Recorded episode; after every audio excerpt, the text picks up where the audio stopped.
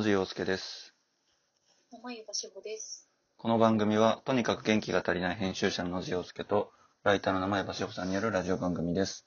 毎回一つの本をもとに、感想その他周辺のことをダラダラと喋ります。という感じでやっております。はい。はい。で、今回が16回目。うんえーと、扱う本が、生江さんの方から。はい。えっと、今回は、えっと、星野概念さんの、えー内容であるかもしれない、うん、うんえー発行ラブの精神科医の盲言っていうサブタイトルがついてるエッセイになります。うん、うん、えっと、精神科医の星野概念さんの、えっと、私なんか勝手に星野さんもっと本をたくさん出してらっしゃると思っていたんだけど、はいはいはい。単調としてはデビュー作みたいですね。みたいですね。で、そう、えっと、ウェブマガジンで連載してたエッセイをまとめたものだそうです。うん、うん。うん。あの、もともと、えっと、星野概念さんと、えっと、伊藤聖子さんの共著の、はいはい。えっと、ラブという薬うん、うん。を読んでて何年か前に。いそれがすごい面白かったので、えっと、今回その新刊出たと SNS で見て、うん、うん。まあ読んでみようと手に取ったっていう感じの出会い方を しました。これ、伊藤さんの主治医ってことなんですか？伊藤さんもそうですね、主治医。うーん。うんうん僕そっちは気になりつつも読んでなかったんで初めて読みましたけど。うんうんうんうんうんあの本当に柔らかい口調で書かれる方なので、そうですね。ねなんか本当にどのエッセイも読んでてほっとするというか、うんうん。うん、なんか、疲れてる時に読める本って言い方をよくするんですけど、本当にそうだなと思って、はいはいはいはい。なんか、どこから読んでも、どれを読んでもすごくほっとする感じの。エッセイ集なんですけど、うんうん。えっと、あれですね、なんかタイトルになってる内容であるかもしれないっていうのがすごく象徴しているというか内容を。はいはい。あの、なんだろうな、ものすごくこう、うーん、決めつけをしたりとか、なんか、うん、話をこっちに持っていこうっていう、こう、計画性が最初からあって、うんうえっん。と、書き進めているっていう感じのタイプでは全くなく、うんうん。本当に、えっと、思ったままの方向に、こう結構話が飛んだりもするんだけど、うんうん。えっと、進めていって、で、時にその話がちょっと繋がったり繋がらなかったりみたいなはいはい。すごくなんかこう作為的じゃない感じがうんうん心地よかったです。そうですね。うん。文章って割と結論を求められがちなこうフォーマットですけどね。そんなにうんそういうわけでもなくて、こう連想がこう繋いでいかれるような感じの。うんものでしたね。本当になんか、想像していた以上に、なんか、そうですね。あの、ご本人が、えっと、前書きかな？うんうんうん。で、えっと、そういうことをおっしゃってるんですけど、まあ曖昧なものを、ものを曖昧なまま、まとまらないものをまとまらないままに表現したいっていうことではいはいはい。書かれてるんですけど、本当に素直にそういう感じで、うんうん。あの、なんだろう、余談ですがって入ってるところが本当に余談だったりとか、そういうのもなんか、こう、あれですね、一エッセイ書きとしては、はいはい。どうしてもその、エピソードの因果関係みたいなことを考えちゃううんので、うんうん。すごくこう、そういうことを無理に自分に課してない感じが、うん本当うんうんに。安心します。確かに。余談から別に本線にどう機能するかとか、本線に戻るとかっていうことも特にないですもんね。そうそう、うんうん本当にそうなんですよね。で、いろんな話をされてるんですけど、うん。あの、まあ、えっと、精神科医であって、あと、まあ、ミュージシャンとしても活動されてる方なので、うんうん。あと、なんだっけ、そう、日本酒がお好きで、と、お酒の発酵にある時から興味を持って、はいはいはい。すごくこう発酵フェチというか発酵好きになられたっていう話もあって、うんうん。なんかその辺の、えっと、精神科医として勤務してる日常とか、うんうん。こうお酒関連のイベントに行った話とか、うんうん。あと、えっと、そのミュージシャンつながりのお話とか、うんうんうん。本当になんかいろいろふんわりとちょっとずつ創出されてくるようなうんうんですよね。そうですね。うんうん。だこの、まあ、発酵とかさっきのお酒の話もそうですけど、うんとかそういう話題からこう精神医療につながってきたりもしたりするんですけど、うんうんうんそのやっぱり診察のあり方みたいなものは、すごい共感というか、すすごいそうだよなっていうふうにすごい思って、うんうんで、これ、まあ、僕の体験で言うとやっぱり、こう、やっぱりその僕が心臓で治療しなきゃいけないみたいな話になった時とかに、やっぱりその、医師との対話みたいな時に、割とこう、ガイドラインの中に、僕っていう存在を当てはめて、はい、もうこの治療法ですっていう感じで、はい、話は終わりですみたいな風に扱われることが多いなと思ってて、で、それがすごく自分としては問題があって、いろいろこう活動を始めたみたいなところがあったりしたんで、この星野さんがこう、あえてこうスピードを緩くして、なんならこう患者さんと一緒に、こう、何かを発見していこうとするプロセスみたいなものとかは、本当にこれがあるべき姿だなと思いましたね。うんううんんうん。本当にそうなんか読み読み進めるに従ってこうすごくなんだろう星野さんに診察してもらえたらどれだけ気が楽になるだろうって。思うような書きぶりですよね本当にね。そうですね。うんなんかあれじゃなかったっけ野地さんえっとなんか不思議な呼び方されてませんでしたっけ病院でなんだっけご本人様。あそうだそうだご本人様って言われてたんですよね。ご本人様って呼んでくるうんやばい医者がいて、まあその人結構お世話になったんですけど、結果的には。うんうんうんうんめちゃくちゃ引っかかってて、それが。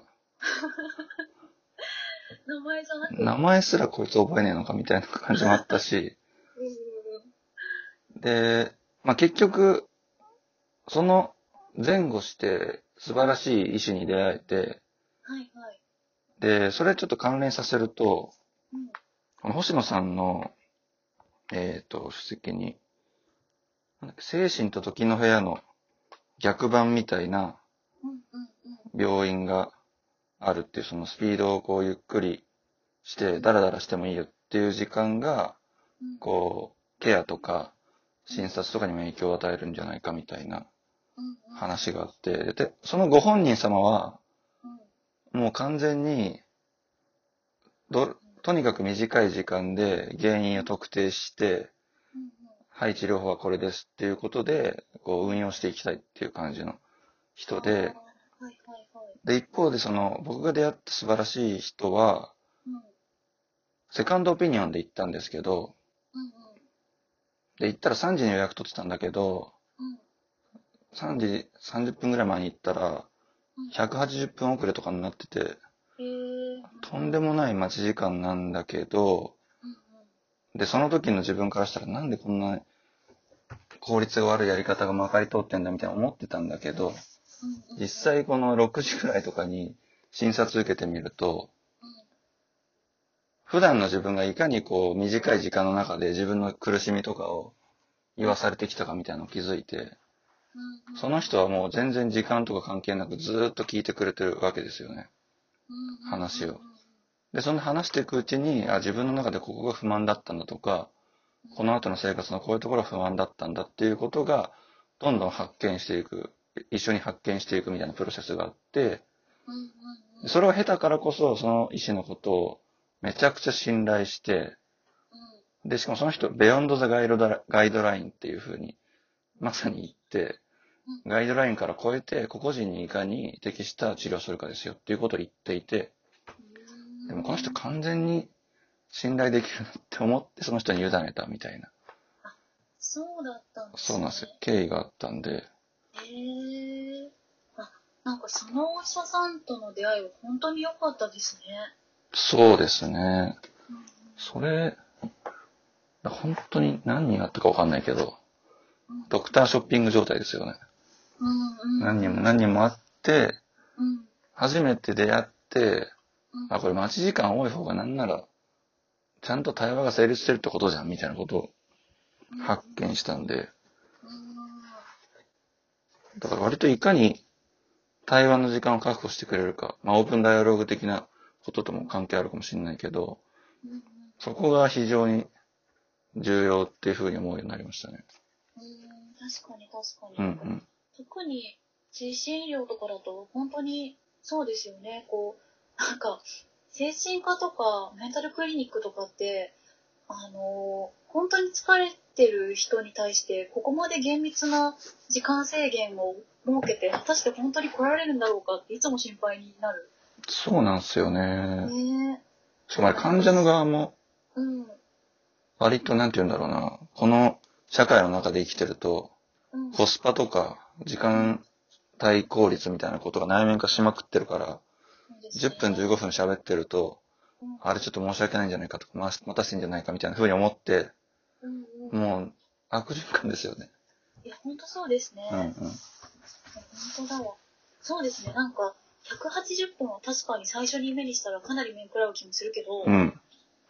でも、そうですね、まあ、これぐらい聞いてくれて、自分がその、なんだろうな、待たせることが場にとって迷惑じゃないって思える状態じゃないと、本当に安心して話ってできないですよね。いや、そうなんですよね、本当に。うんで、その後、ちょっと僕の話ばっかりで恐縮ですけど、あの、東畑さんの本だったかな。まあ、ケアとキュアの違いみたいな話があったときに、はいはい。キュアっていうのは要は、僕の解釈では、うんその、まあ、西洋医学的なっていうか直線的に治すっていうことうんを指していて、ケアっていうのは、割とこう、継続的にやっていくもの。直線的っていうよりは円環的っていうか。で、その時の僕は心臓に問題を抱えていたんだけど、うんもう精神的に完全にもう疲弊してたんですよね。だからそのご本人様はキュアしか言ってこねえけど、僕にはもう心的なケアが必要だったんだなっていうふうに後から気づいて、はいはいはい。で、そのケアを提供してくれるうん病院というか、病院の構造みたいなものがどれだけあるのかなっていうのは結構問題かなと思いますね、今。確かに確かに。いやうんうんそうですよね。その、病院自体のそう構造っていうのもかなりあると思うし、うんうん。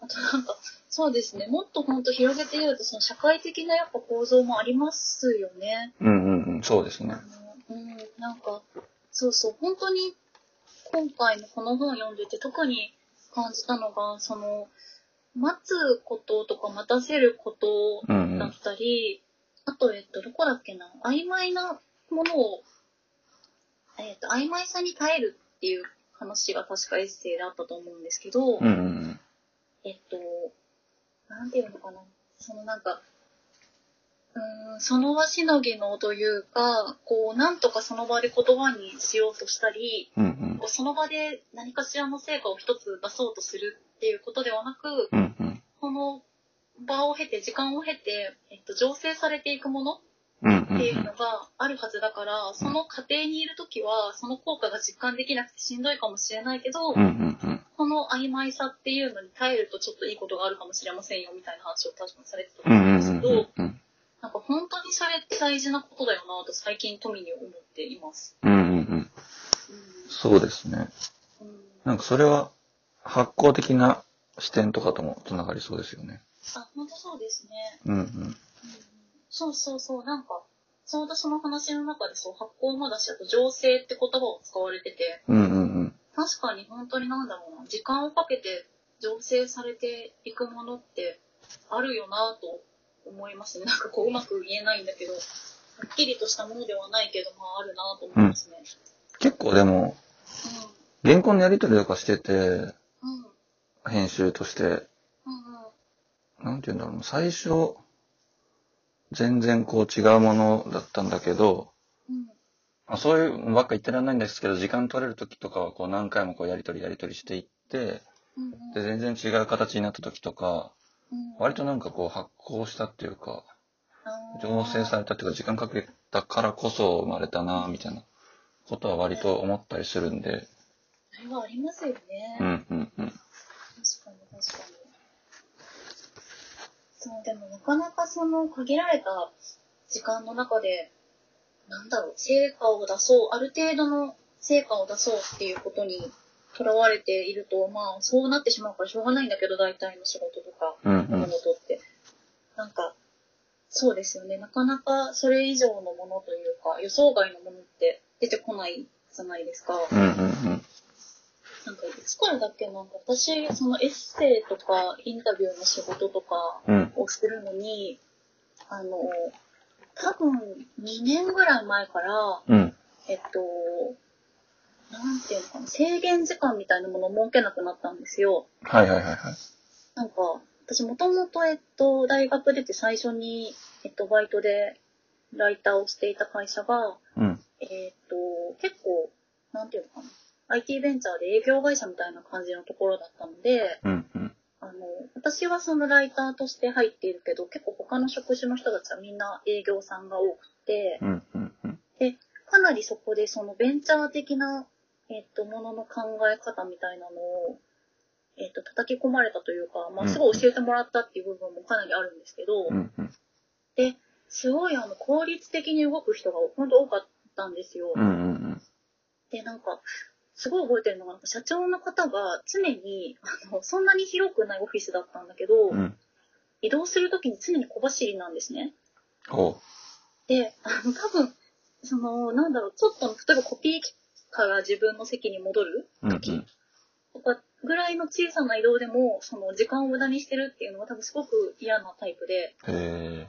もうめちゃめちゃ効率的に動かれる方だったんですね。うんうんうん。で、あの、私直接的にその彼の下で仕事をしてたわけじゃないんですけど、部署が違うから、うんうん。どうしてもその、オフィスで原稿、インタビューとかの原稿を書いてるときに、はいはい。あの、社長が走ってる気配にどうしても気持ちがせかされてしまって、うんうんうん その何も言われてないし、全然優しい方なんですよ、すごく。うん。うんうん。なんだけど、なんか、あ、社長が走ってるって思うと、うんうん。みんな、その、なんていうのかな、効率化を良しとする空間の中に。いるんだな、自分はっていう気もしたし、周りにもそれを求めてるっていうような気がして、うんうんうん。なんかすごいしんどくなっちゃってて、うんうん。っていうようなことがあったんですけど、はいはい。で、でもなんかそれからしばらくその会社を辞めても、あの、なんだろうな、大体このぐらいの文字数の、例えばインタビューとか、エッセイとかうんなら、まあ大体自分はこのぐらいの時間で書けるみたいな目安ってあるじゃないですか。うんうん。おおよその。うんうん。でも、2000文字ぐらいだったら1時間かな、みたいな、ぼんやりとした自分のその、あって目安が。はいはいはい。っていうのに換算して、大体その何時間で終わらせるっていうのをタスク管理アプリとかに入れてたんですよ。うんうんっていうのを、その2年ぐらい前から、え、これ、いいことなんもないな、自分の場合はと思って、うん。うんうんうん。やめたら、すごく仕事がしやすくなった。はいはいはいはいはい。なんか、そうそう、あれなんですよね、その時間内で絶対に終わらせるって、こう、うーん、ある程度の力までは絶対出せるのだけどう、んうんうん。なんか、なんていうのかな。こう、ちょっと、それたところで本を読んでみて考えたこととかが入っていく余地がなくなるんですよね。うんうん、そうですね。うんうん。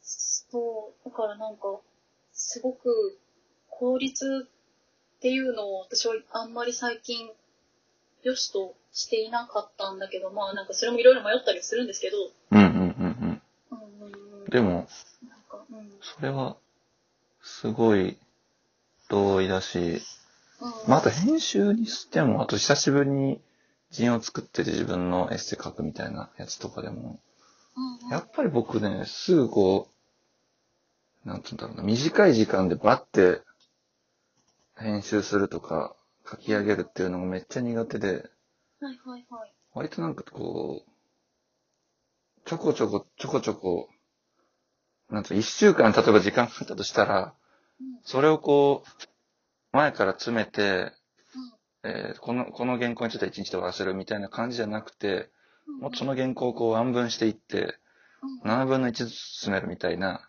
うん。感じでやってて、でそれすごい効率悪いし、うん。なんか、すごいものを見出せないっていうふう風に見える人もいるかもしれないんだけど、僕としてはこう、時間かけないと、全然なんか納得いくものにならないっていうのがあって、そういう感じになってるんですよ。その仕事の進め方として。うん。うん。うん。生山さんの場合、それは。どういう感じですか？その、ちょっとずつちょっとずつやっていくっていう感じなんですか？その。えっと、えっと、私、エッセイとかの場合は、なんかいろいろその、試してみた時期はあったんですけど、うんうん。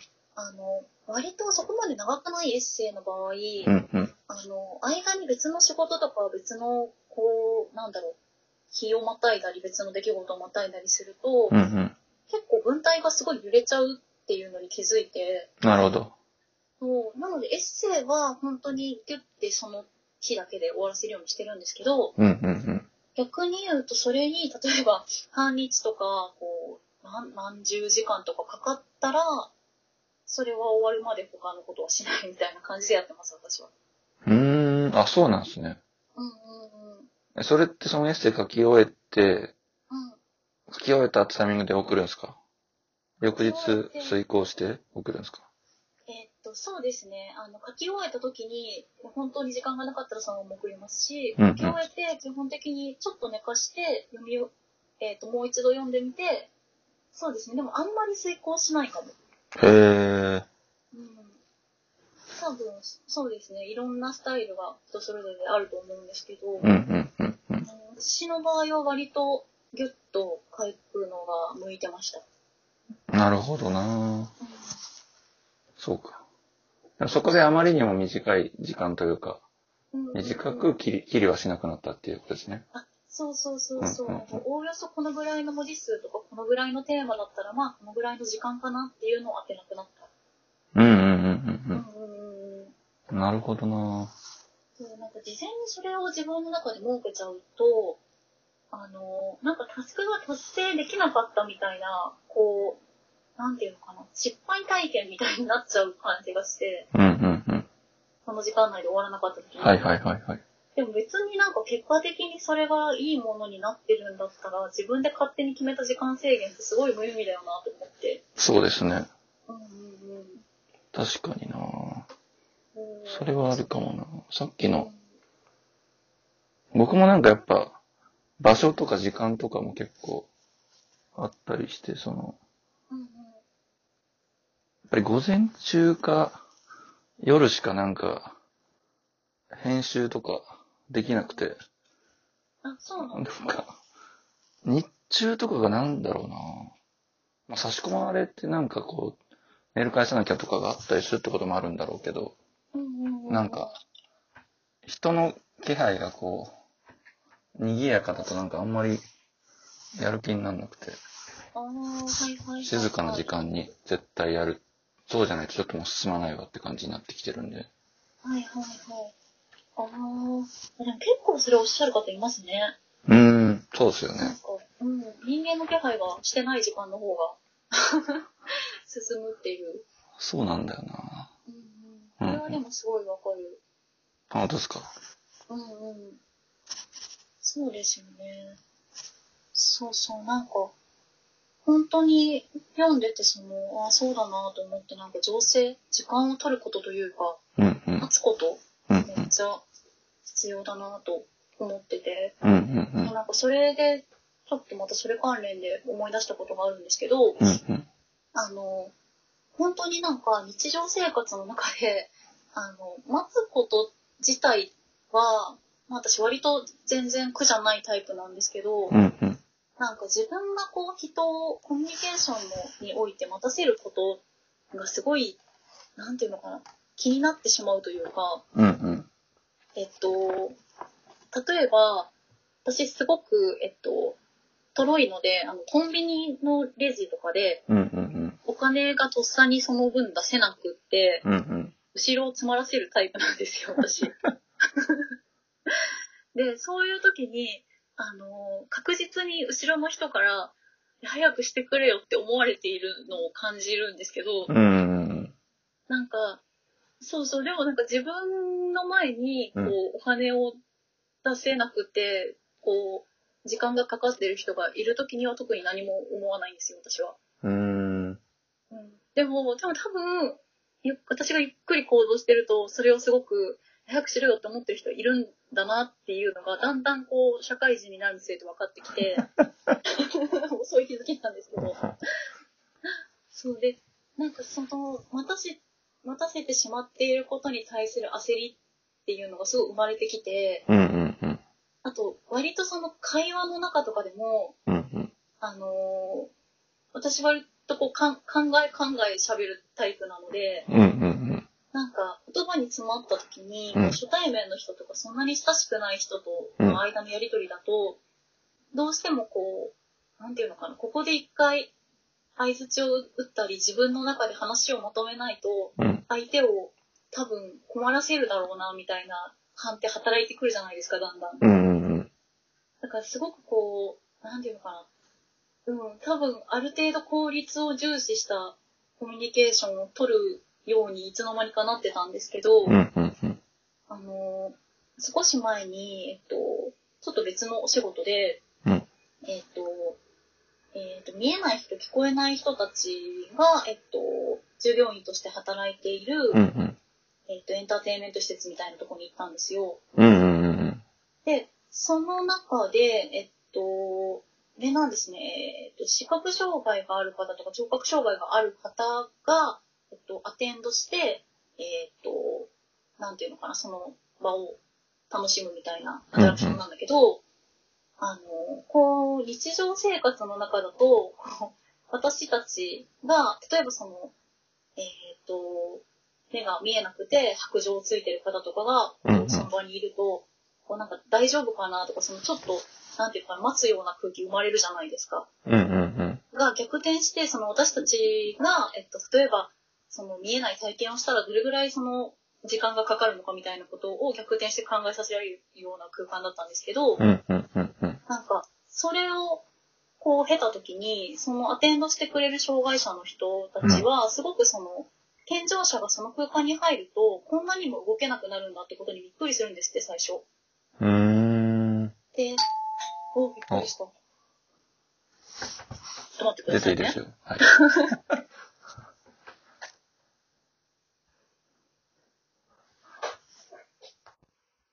ちょっと今、長山さんが戻ってきたので再開します。はーい。なんだっけ？ごめんなさい。これも撮ってますね。撮ってます。えっと、えー、っと、あ、そうだそうだ。えーっと、聴覚障害者とか視覚障害者の人たちがアテンドしてくれるアトラクションみたいなやつで、うん。その場が逆転するっていうことに驚いた話をしてたんですけど、はいはい。あの、逆に言うと、えっと、あれなんですよね。えーっと、私たちが、その、例えば、杖をついてる方がゆっくりこう移動されてるのとかをうん。見てて、別にそれに当然苛立ったりとかしないうんうん。のと同じで、えっと、その立場が逆転して、こう私たちが急に見えない空間に入れられると、うん。こうどうしていいかわかんなくなって、すごく、えっと、もう本当歩けなくなったり、うんうん。不安になったりするわけじゃないですうんうか。んで、それを、えっと、待つっていうことが、そのアテンドさんたちの最初の仕事というか、うん。なるほどそうそうなれるためにすることだっていうことをおっしゃってたんですよね。うんうん。で、あの、すごくその場が、なんだろうな、待つこととか、待ってもらえることとかに対して安心感があるうん場うんなんだけど、うん。で、すごくなんか普段できない体験をしたなと思って、うんうんうん。で、その、なんだろう、イベントっていう特定のその限られた空間の中だからだったのかなとも思ったんだけど、うんうん。なんかやっぱもっと単純に、なんだろうな、人が、うーん、ひ人が人を待たせているのを目にしたりとか、うんうんあとまあ自分が待たせてしまった時にそれを受け入れてもらえるっていう、こう、なんだろう、関係が短時間でも何度か出来上がっていくと、うんうん結構ごく自然にそれができるんだなってことに気づいて、うん。うんうんうん。なんかやっぱりこうーん、なんだろう。待つ待たせるとか、ある程度ゆっくりしていることに、なんていうのかな、ゆる、許してもらうとか許すみたいなことうんうんうん。が、なんかもうちょっとないと、うんやばいことになるんじゃないかな、みたいなことをその時すごい考えましたね。うんうんうんうんうん。うん確かに。うんそれは、あ多分、コンビニとかでうんレジ時間かかってたりするとっていうのは多分、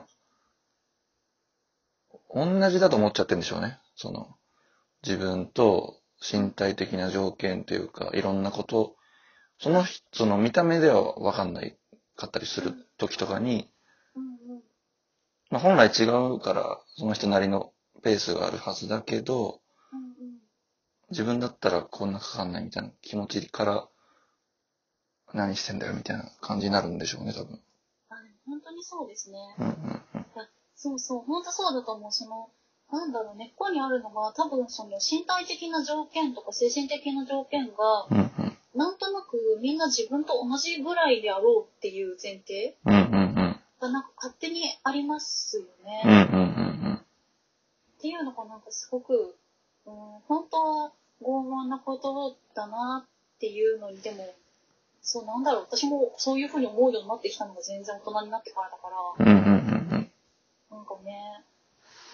でも自分は、もともと結構、遅って思ってるタイプだったけど、いろいろ、僕の場合、そう、いろんな経験を病気とかそれこそ経て、なんか別にその人にその人なりの時間があるから別に待つっていうこと、さっきの待ち時間が長い病院の話とかもそうだけど、待てるようになってきた。28にしてっていう感じがある。そっか、結構もともとあれですか？えっと、せっかちなというか、結構キビキビ動かれるタイプですか？そうだと思います。多分、そう、そうですね。効率とかすごい意識してたのかもな。まあ、社会からのなんかそういう要請みたいなものを、すごい、真に受けて。いかに短時間で、みたいなことはすごいあったかもしれないですね、もともと。うんうんそうですよね。うんうんうん。うん、そうならざるを得ない仕組みになっているって感じがする、すごく。そうなんですよね。うん。だから、うんうん。前も話したかもしれないけど、あとやっぱ経済的な尺度でこう考えちゃうっていうことなんですかね。経済的な尺度で考えちゃうというと。要は、コンビニ店員さんからしたら、うん。店員さんの例だとあれかな。まあ、お医者さんとかだとすると、うん。一人に別に何分かけようがかけまいが、うんお金が変わるわけじゃないですよね、多分。うん。うんうん。だから、なんか相手の経済活動を止めちゃってるみたいな感じに思って、早くしなきゃみたいな風に思ってちゃうのかああ、でもそれはありますね。な。うんうん。なんかそうそう、わかる。そう、多分、ある程度は、あの、社会生活営む上で必要なんだけど、うんうん。なんかあの、喫茶店とかですごく私はそれを感じてしまいますね。うんうんうん。ああ、はいはいはい。このぐらいの、ね、なんだろうな、お金を払って、この時間いるのは果たして適切なんだろうかみたいな。うんうんうん。まあ、正しいんだけど、あのーとはいえ別に多分お店の人からしたら、そんな開けてる時間に、まあ他にお客さんが当然待ってるとかじゃない状態だったら、うんうんうん。まあ、別にそんな、なんだろう、何時間いてもまあ別にいいよっていうスタンスのお店もたくさんあるじゃないですか。うんうんうん。でもなんとなく勝手にこうこっちが、それはしちゃいけないことなんじゃないだろうかみたいな謎の目を発動させてしまうっうんうんうんうんうん。ていうことはありますよね。そうですね。うんだから、あの、付属絵っていう、はい。あの、本を読めるカフェっていうか場所があって、初台です。そうですね、初台って今下北と、新しく多分西荻とかにもできる予定だった気がするんですけど、そことか確かまさに時間で、うん。えー何時間いるかによって値段が変わるんですよ。何時間いるかと、えっ、と、あと食事とかメニュー、頼んだ、うん。えっ、と、金額、頼んだものによって、最終的に金額が変わるから、だからこっちとしては別に申し訳ないなみたいな気持ちは一切なく、ずっと入れるっていう仕組みになってて。で、そこって僕も行ったりするし、前取材したこともあるんですけど。すごいやっぱね、居心地めちゃくちゃいいんですよね。うんうん。なんか、ふずこ行った方みんなそう言いますね。そうなんですよ。その、ずっと入れるんで、何うん。うのん気兼ねもなく入れるから、うんうん。そういう空間はやっぱりめちゃくちゃ安心できるなぁと思いますよね。うんうん。うんうん。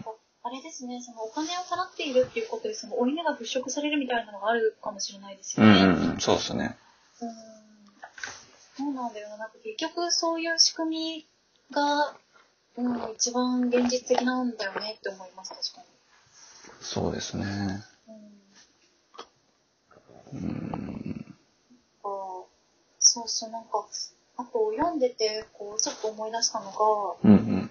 あの、少し前から、えっと、同時に読み始めてる、えっと、生き心地のいい街っていう本があって、へえっとね、岡真由美さんっていう方が書かれてる本なんですけど、え。うんうん。えっと、サブタイトルが、この自殺率の低さには訳があるっていうやつなんですけど、うんうんえっと、ルポルタージュっていうのかな、えっと、ある町を取材した本なんですけど、はいはいはい。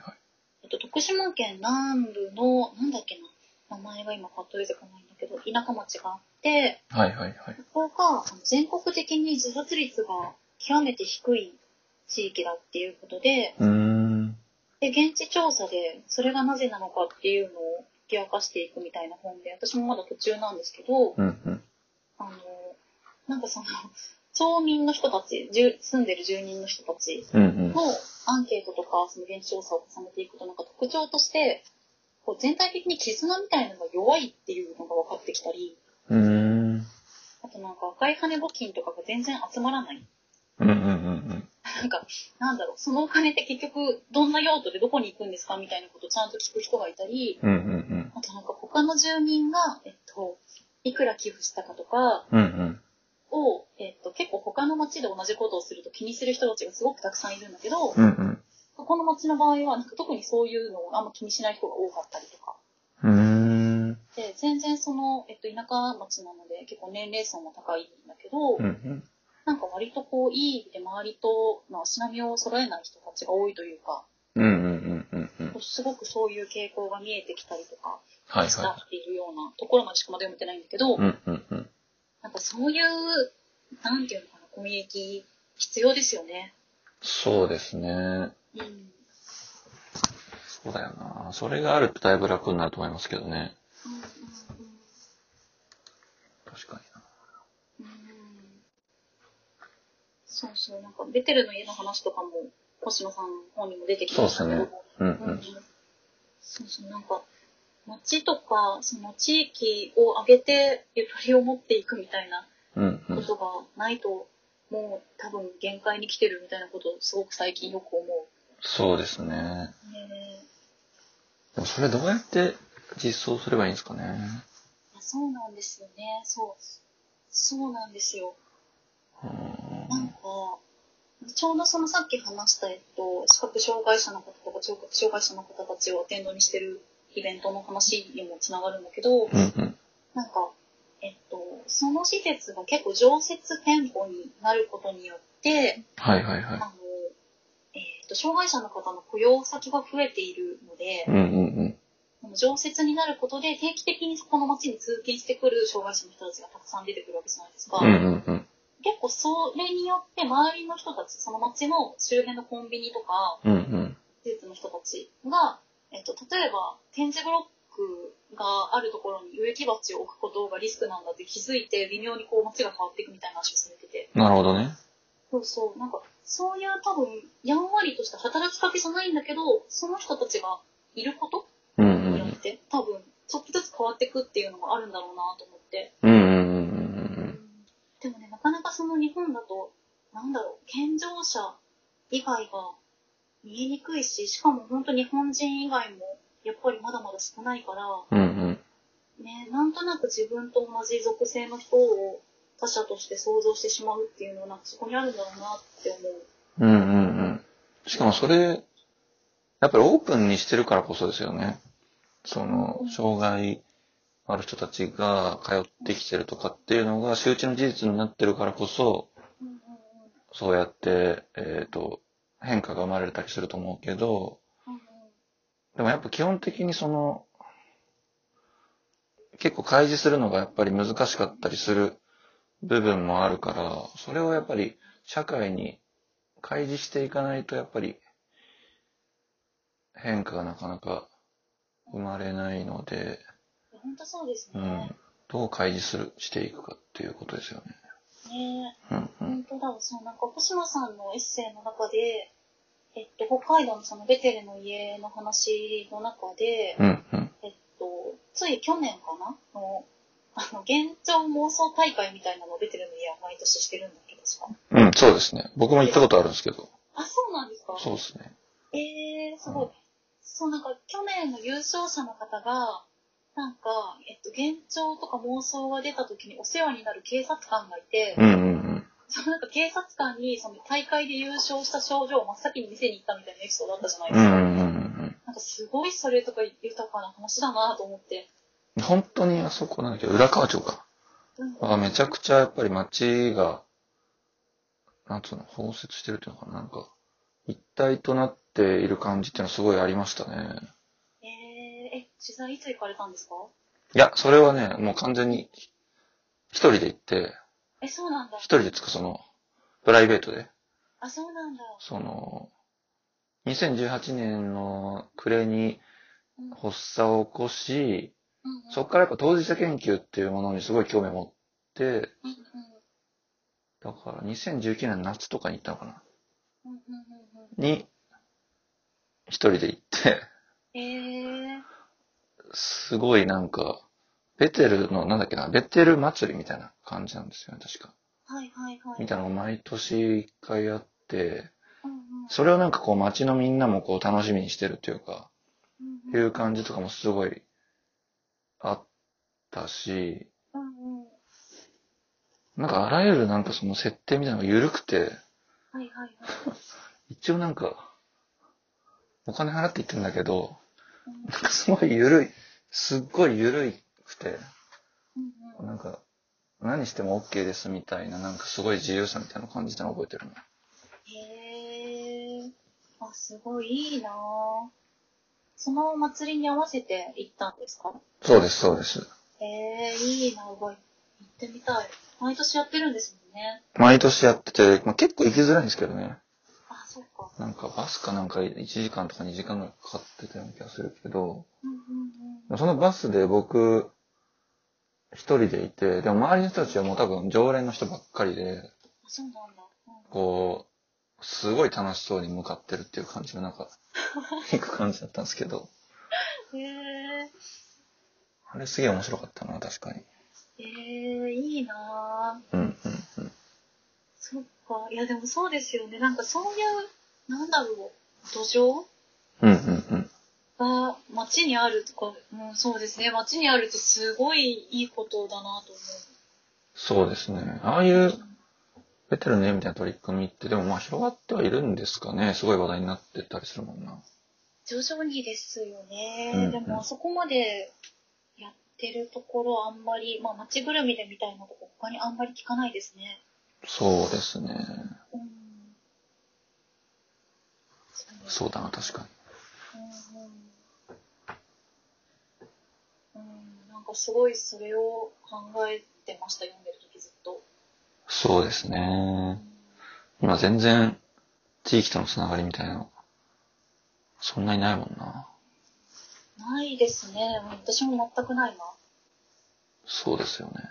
うんそう、でも、多分その、なんだろう、地域に対してその、うん、愛着というか、例えば共同愛みたいなものが必要かって言ったら別に多分そうではないような気もしていて、うんうんうん。なんかその、さっきちらっとお話ししたあの、生き心地のいい街っていう話はいはいはい。とかも、そんなに、なんだろうな、別に、街を愛している人たちが多いわけではないというか、うんうんなんかこう、すごく自然に、あの、なんかいわゆる多様性みたいなものが、うん。うんうん。なんかあってもいいよねっていうスタンスじゃなくって、なんかあった方がそれぞれの得になるよねみたいなことをみんながなんとなく思っているっていう話に多分なっていくんですけど、うんうんうんそう。だからなんか、そうなんですよね。絆とか一体感みたいな話ではないところに、うん。うんうんなんか、ヒントがあるのだとしたらすごく救われますよね。ある種のこう、理念っていうよりは、なんつうんだろうな、理にかなってるってことですよね。そっちの方が得じゃんっていう、あそうある意味損得感情で判断した方がいいみたいな。そうそうそうそう。なんかその方がストレス因子が減るよねっていう多分考え方を皆さんされている。いや、そうっすよね。うん。そういうとこあんのかな？なんかハグみたいなのがあればね。ねまあでも退院してからすぐとかもう怖くて発作だったから、はいいつ倒れるかわかんないじゃないですか。そうですよね。だ倒れたら、助けてくださいって周りの人に言いたかったけど、うんうん言う場所ねえし、みたいな感じで。そうですよね。そうなんですよね。うん。わかる。そうっすね。助けてくださいって言えないですよね。怖いですもんね。そう。だからめっちゃ、ヘルスケアアプリのなんか、うんメモ欄みたいなところに書いたけど、うんもしこれ僕が倒れていたらこういうことなんでっていうのを。拾ってくれた人が見つけてくれるように。なそっか。